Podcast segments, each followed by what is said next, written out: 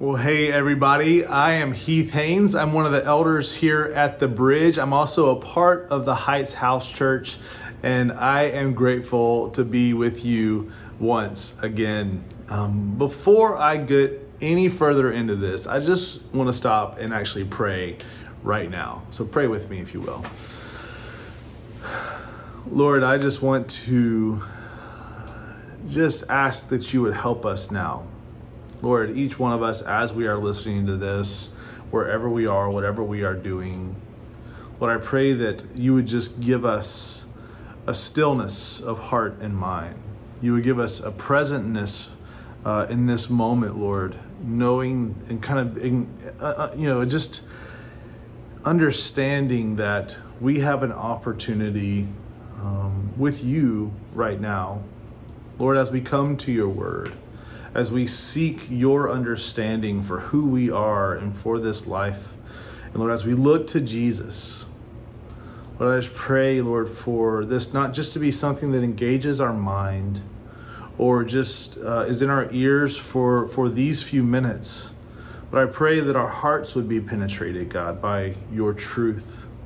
Lord, and not just, again, not just the, the information of your truth, but the impact, the reality, the outcomes, Lord, then the, that your truth is what forms and informs this world. Um, and so, Lord, I pray, Lord, just for your work and your will to be done. God, I just want to surrender even my effort and my work right now. Lord, we acknowledge that uh, nothing can good, nothing good can come out of this truly unless you uh, work in our midst. So, God, we just surrender this time. Lord, speak through me, in spite of me, whatever it takes for your heart, your word, your will to be made known and to bring fruit in our lives. Lord, for the sake of the gospel, for your glory, and for the good of those around us. In Jesus' name, amen. Amen. So here we are. We are in Mark. Uh, we've been in Mark for quite a while. Uh, Mark is 16 chapters. We are in Mark 16 this week. So we are finishing Mark. And as we've looked at Mark, we've looked at Mark through this, this, this lens of kind of two threads. And it's really this mirror image of Mark. In the first eight chapters of Mark, we were looking at the claim of Jesus as the Messiah King. And then as we continued in Mark through uh, 9 through 16, we were looking at the purpose of Jesus going to the cross. And so we've seen the, the, the, identity of Jesus as King. We've seen his purpose of going to the cross, and we've been understanding our identity in Christ and our purpose in following him to the cross. And so I just want to kind of walk through just real quick in review and really just land the plane today. And so, we, again, thinking about the first eight chapters, we see that Jesus is the King right? And we we see we, we saw through all of these pictures, you know, because Mark is this highlight reel. It's, it's, you know it's it's the it's the top ten reel, right? So so we, we, we see in these quick vignettes over and over again, uh, Jesus' claim to being the worthy King just made clearer and clearer. His his his claim to not just being a prophesied King, not just being divine, but being the very Son of God and God Himself. And Jesus made that claim clearer and clear. And we also saw the character of this king and the way that Jesus ministered, that he was selfless, that he was wise, that he was courageous and benevolent. So we see that Jesus is a king who is worthy. But we also saw that Jesus is a different kind of king than what was expected, both in the time that this was written and really for ourselves as we think about what we want in this world. And what we saw is that Jesus came to a people that were expecting an earthly king and were expecting an earthly a place of promise where they were restored to the people of privilege and blessing that the whole world would look to. But Jesus promised a greater kingdom. Not just a temporal kingdom of that power, prestige, and comfort among the nations, but a kingdom that was incorruptible, a kingdom that was eternal, and a kingdom that positioned the people of this kingdom as servants to the world, as servants to love the world and usher the entire world into the eternal hope of this kingdom that exists in all that is under our wonderful and glorious God's rule and reign. And so, this Jesus, this Jesus the King, what we see is that him being a king that is different and promising a kingdom that is different. Um, this king humbled himself, which was not what was wanted. They wanted the king to come in might and to deliver, but Jesus humbled himself. We see Paul later describing it in his letter to the church in Philippi in Philippians 2 5 through 9. He says, Have this mind among yourselves, which is yours in Christ Jesus. Speaking of Jesus, who, though he was in the form of God, did not count equality with God a thing to be grasped, but emptied himself by taking the form of a servant, being born in the likeness of men, and being found in human form, he humbled himself by becoming obedient to the point of death, even death on a cross. So Jesus the king was different. He promised a different kingdom than expected. He he didn't act like the king that was expected to come in power and might, but humbled himself. And he did that by going to the cross. This king went to the cross. And as we looked at Mark 15, we were c- confronted with the astounding reality of what Jesus endured as he went to the cross for you and for me. And I pray that you had a fruitful time of reading through that and seeing all that Jesus endured and just saying, as we kind of led each other to say, He did that for me. And I pray that was just transforming for your soul and for your heart and your mind. And we see that Jesus did that. Jesus allowed Himself to stay on the cross and he took on death and he went to the grave right that's where we were at as we came to mark came through mark 15 but as we come into mark 16 and what you may or may not know is that jesus didn't stay in the grave so as we come to our text today in mark 16 jesus has been in the grave for three days and now we read Mark 16, 1 through 8. Read it with me. It says, When the Sabbath was past, Mary Magdalene, Mary the mother of James, and Salome bought spices so that they might go and anoint him. And very early on the first day of the week, when the sun had risen, they went to the tomb, and they were saying to one another, Who will roll away the stone for us from the entrance of the tomb? And looking up, they saw that the stone had been rolled back it was very large. And entering the tomb, they saw a young man sitting on the right side, dressed in a white robe, and they were alarmed. Not what they were expecting. And he said to them, Do not be alarmed. You seek Jesus of Nazareth, who was crucified. He is risen. He is not here.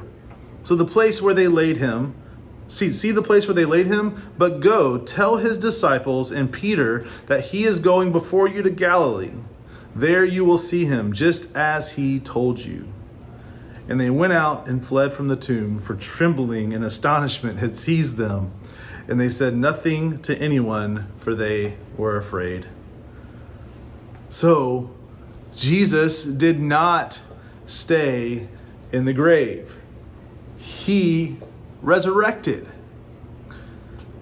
And again, let's just not miss this. And again, if you've been around the church for a while, if you've been to a few Easter services, I mean, this, this word may, may just kind of fly by you, but again, resurrected means that he was dead and now he's not dead.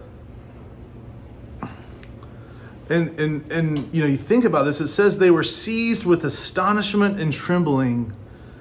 No one should have been surprised. I mean, you think, if you've been tracking with us, Jesus repeatedly told everyone this was going to happen. He said, I'm going to be killed, and after three days, I will rise again. But apparently, everyone was surprised. I mean, look at the scene here. Who, who's going to the tomb? None of the disciples. Where are they at? They're holed up in some room, trying to figure things out. They heard repeatedly in three days he will rise again. It's been three days. They're not at the tomb. These ladies are. These women are. But these women didn't expect it either. What were they going to do? They went to buy spices and oil to anoint the dead body. They were going to finish the, you know, just the, the, the ritual for those who have passed. They were going to treat the dead body of Jesus. They did not expect a risen Savior. The resurrection may be hard for you to believe, just like it was for these that we're reading about. And the resurrection matters. Mark makes sure that we don't miss that Jesus was really dead, so that we can see that he really did overcome death in his resurrection. I want to look back a little bit. Let's go back into Mark 15. We're going to look at Mark 15, 42 through 47. It says this And when evening had come, since it was the day of preparation, that is, the day before Sabbath, Joseph of Arimathea, a respected member of the council, who was also himself uh, looking for the kingdom of God, took courage and went to Pilate and asked for the body of Jesus. In 44, it says Pilate was surprised to hear that, she had, that he should have already died. And summoning the centurion, he asked him whether he was already dead. And when he learned from the centurion that he was dead, he granted the corpse to Joseph. And Joseph bought a linen shroud and taking him down, wrapped him in the linen shroud and laid him in a tomb that had been cut out of the rock. And he rolled a stone against the entrance of the tomb. Mary Magdalene and Mary, the mother of Joseph, saw where he was laid. Those are the same women that were referenced in what we just read. And I think, you know, I mean, I don't know about you, but just hearing the language that Pilate granted the corpse of Jesus to Joseph, I don't know, that's a little jarring to me. Like to think of Jesus described as a corpse. But I don't, I mean, what we know about Mark is that he wastes no words in his narrative style. He makes every word count. So he used that word corpse on purpose to get your attention and to drive home that Jesus was indeed dead. But then also, as we see in Mark's true form, he, he, he then presents some important details uh, to bring to light uh, the, the opportunity to confirm these accounts that Jesus really did die. And we see that Mark, he name drops a lot, right? Mark cites multiple people that were a part of seeing Jesus' death to, to prove that Jesus died. He starts off with Pilate, right? I mean, a high Roman government official. And then he's talk, he says the centurion confirmed his death. And if you recall, a centurion is a hardened Roman soldier who has seen much battle and death. And so if anyone knows death, it's the centurion. So he's a death specialist and he confirms that Jesus is dead. And then Joseph of Arimathea, who would have been an important leader in the Jewish community, is now listed. And then the two Marys. Um, and, and if you don't know, women at the time were not a respected voice of authority in, in any culture, whether it was the Jewish culture or the Gentile culture. And so we see Mark listing these people to, to give account and to give witness. But then you think about it, the only reason that Mark, in writing this narrative to establish the reality and work of Jesus, the only reason for him to reference women is because they were there. There, there would have been no other reason. And, because, and, and so we have to see that this was written only about 20 years later after Jesus' death. And so these people were most likely still alive. And so what Mark is saying is like, hey, here's a bunch of people that you know. Guess what? You can go ask them, you can go talk to them, go and verify. So what we see is that Jesus really died. And as we read, Mark is just as specific in record in his recording of the resurrection. Again, we see these same two women plus another Salome, three women who went to the tomb, and then that they went to tell all the disciples. So again, the only reason to reference these women is because they were really there. And we see from the rest of the Gospels and Acts that Jesus appeared to over 500 people in 40 days. And so with this, we have to see that it is an, that it is inescapable to acknowledge that Jesus really did die and that he really rose from the dead.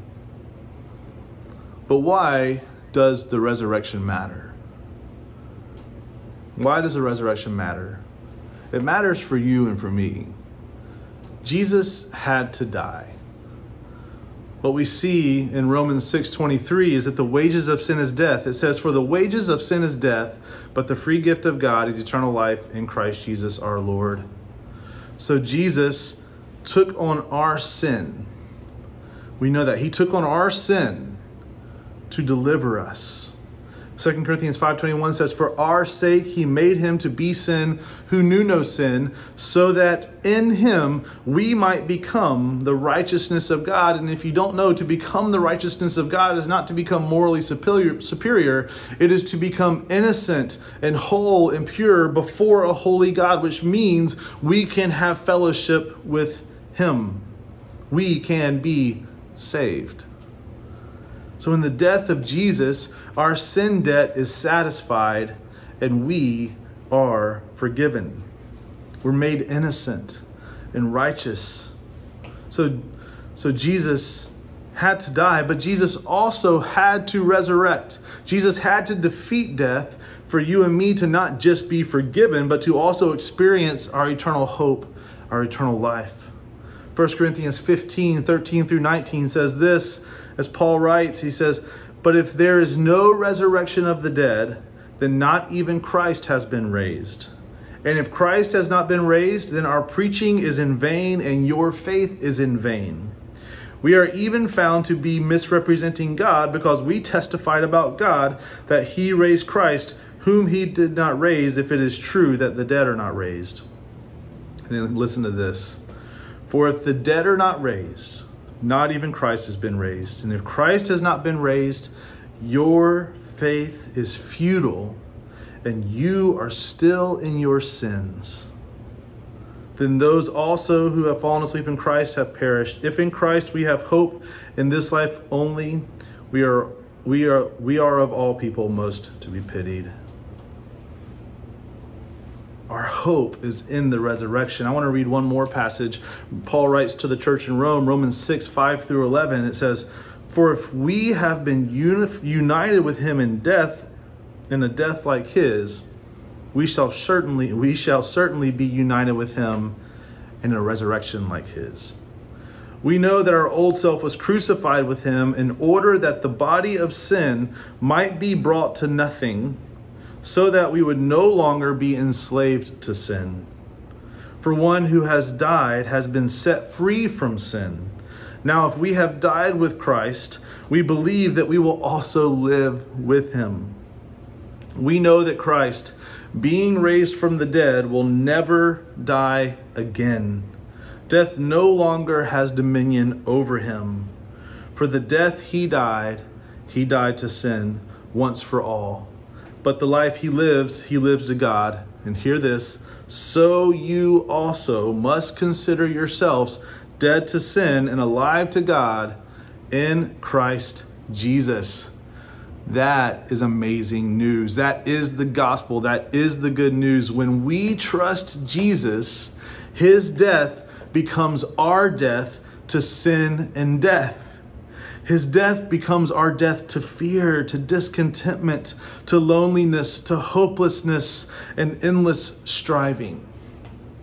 When we trust Jesus, his resurrected life becomes our resurrected, our resurrected life, full of hope, love, freedom, contentment, purpose, and peace.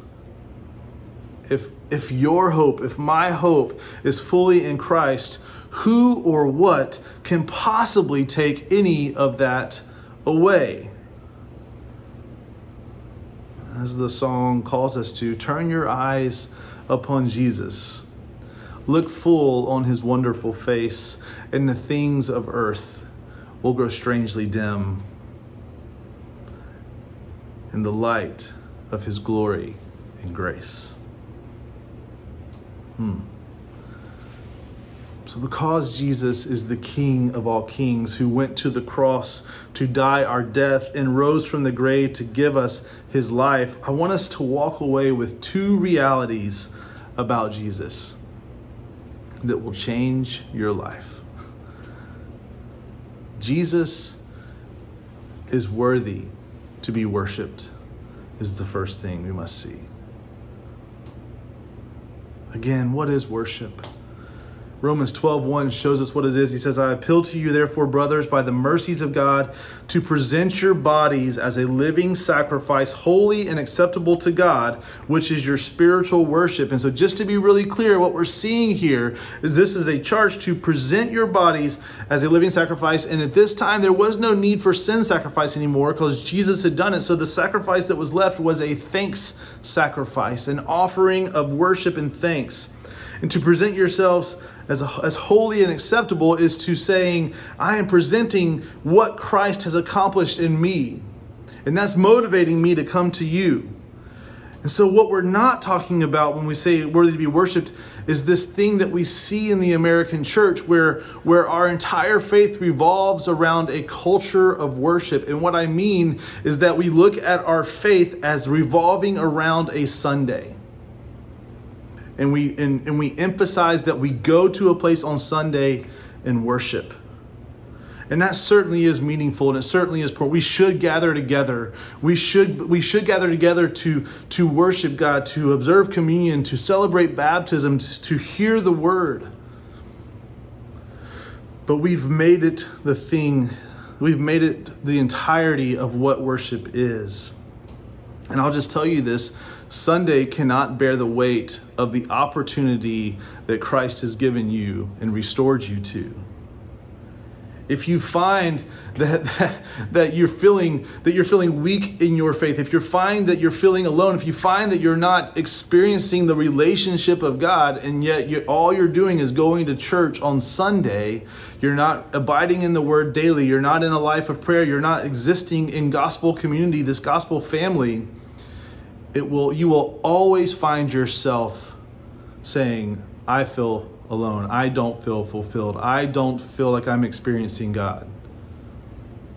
I don't i, I there will always be a lacking. And man we are human and we are fleshly and we are going to constantly ebb and flow out of out of this this abiding relationship with god and also battling the flesh and that is fine. We're not talking about that but we're talking about the expectation and the aim. It is not just engaging in a culture of worship, but it is a life of worship, and that is what the church is meant to be. So, in Jesus being worthy to be worshiped, we also see that Jesus is the King that is worthy. When He is the King that is worthy to be worshiped, He's also the King that is worthy to be followed. And this is where I really see this kind of emphasis on the culture of worship kind of overtaking the full picture of what Jesus is worthy of. Because we, we see him as worthy of, of, of, of singing songs to and ascribing worth to. But do we actually give our whole lives to the cause of Christ? Do we actually look at our every relationship and our every moment as an opportunity to shine the light of Jesus in word and deed? As we delight, do we delight in a way that points to our satisfaction being in God alone? So Jesus is worthy to be followed. And there's a few ways we are to follow Jesus. First, we want to follow, we should follow Jesus personally. We should follow Jesus relationally. Again, what did Jesus come to do? He came to reconcile us to God. He came to restore relationships. 2 Corinthians 5 17 through 19 says, Therefore, if anyone is in Christ, he is a new creation. The old has passed away. Behold, the new has come.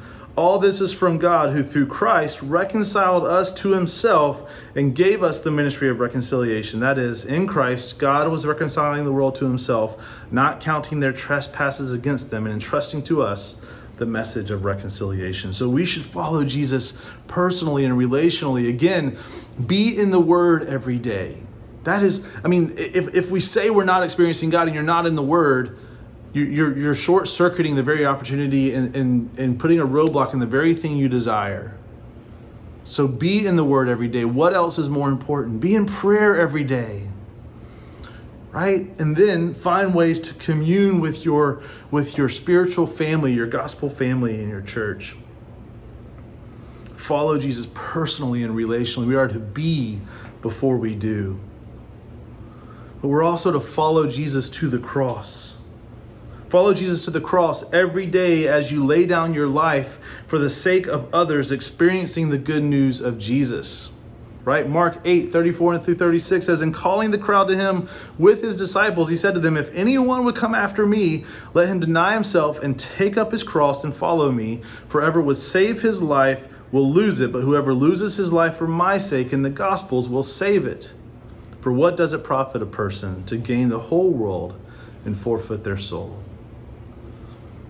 So we're to follow Jesus to the cross. And the last words that Jesus spoke are his instructions for what our following him to the cross should result in. Right? We, we know it is the Great Commission. We come to it all the time.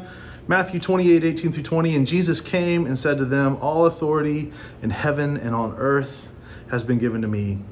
Go therefore and make disciples of all nations, baptizing them in the name of the Father and of the Son and of the Holy Spirit, teaching them to observe all that I have commanded you. And behold, I am with you always to the ends of the age. At the bridge, we, we say often and we acknowledge and kind of call out that every Christ follower is meant to be a disciple maker. And every disciple maker is meant to be a missionary with a mission field to claim. Don't let that just blow by you or roll off your back. This is your opportunity as you follow Jesus, as you walk with him, and we are to follow him to the world. As he was sent, we are sent. How would it change the way you live your life if you look at the world around you and say, I am a missionary to these people because you are? It's not a choice. It's not something that we get to say, I want to engage in this today and not tomorrow. It's not a short term thing that we do once a year, once every few years. This is our identity in Christ. So as we follow him relation in relationship, we also follow him to the cross, which means we follow him to the world as he was sent, we are sent.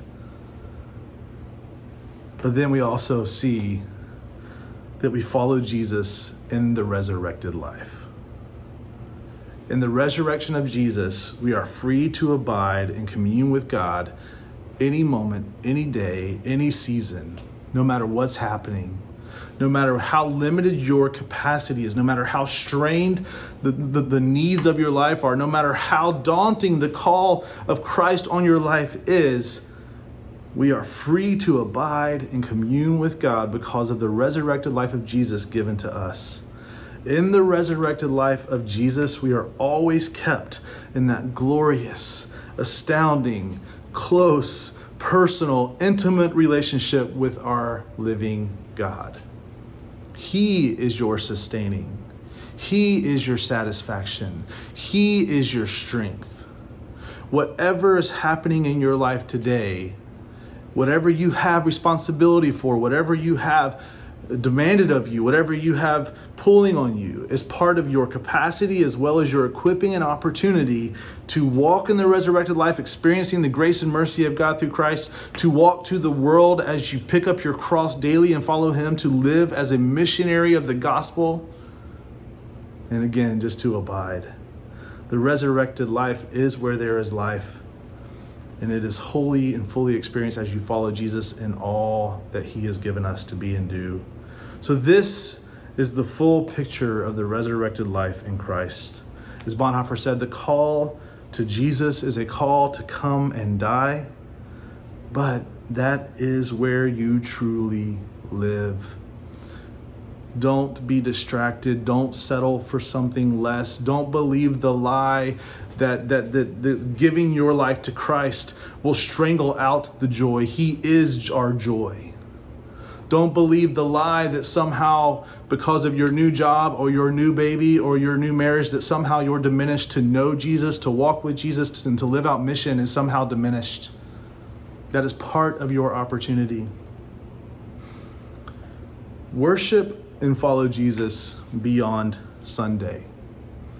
Follow Jesus beyond just an intellectual pursuit of Christian concepts follow Jesus beyond good intentions and talking about things of purpose and need. Follow Jesus beyond sin management. The picture and reality of what Jesus has promised and delivered is so much greater. Follow Jesus in the freedom and purpose he has reconciled and redeemed you to. The point of it all is the restored and real relationship with the living God through Jesus Christ and seeing the whole world come to know this as well. Jesus is the King of all kings that went to the cross, that took on death, that defeated sin and death in his resurrection so that we could truly be free and live. Let's pray. So, God, oh, Lord, as I as I have been in this text and preparing and praying, Lord, I've just been confronted by my own tendencies. Lord, my own tendencies to kind of to sprint, my own tendencies to strive, my own tendencies to kind of self-regulate what I think I can handle. God, and I know that I'm not alone. I know that every person hearing this right now in some way embodies these same these same realities, God. And so we just want to surrender right now. We want to thank you, Lord, that in your great love and mercy, Lord, that you you intervened for us, the very ones who had denied you and sinned against you and rebelled against you. Lord, you entered in to satisfy, Lord, what we created, the debt that we created in our in our sin. Lord, in your great love and compassion, you have you have offered us salvation through your son Jesus to restore us, to make us whole, to, to deliver true meaning, Lord. I know that we all struggle and kind of feel aimless and empty when we when we are seeking out what satisfies and what uh, what um, Lord, what satisfies and what uh, just brings contentment and hope and purpose. So, Lord, we know that it is in Christ. We know that we, we, we, maybe we know it in our heads. We need to know it in our hearts. So, Lord, we just want to surrender to you. Lord, if there's anyone listening to this that doesn't know Jesus as Savior, I pray that right now they would hear the invitation to, to, to surrender, confess, repent, and believe and find true life. So Lord, let us let us follow Jesus in relationship. Let us follow Jesus to the cross in the world every day, and let us follow Jesus in the resurrected life. In your name, amen. Guys, we love you so much. Pray you are well. Uh, we truly are better together for the glory of God, and we hope to see you soon, God willing. Bye.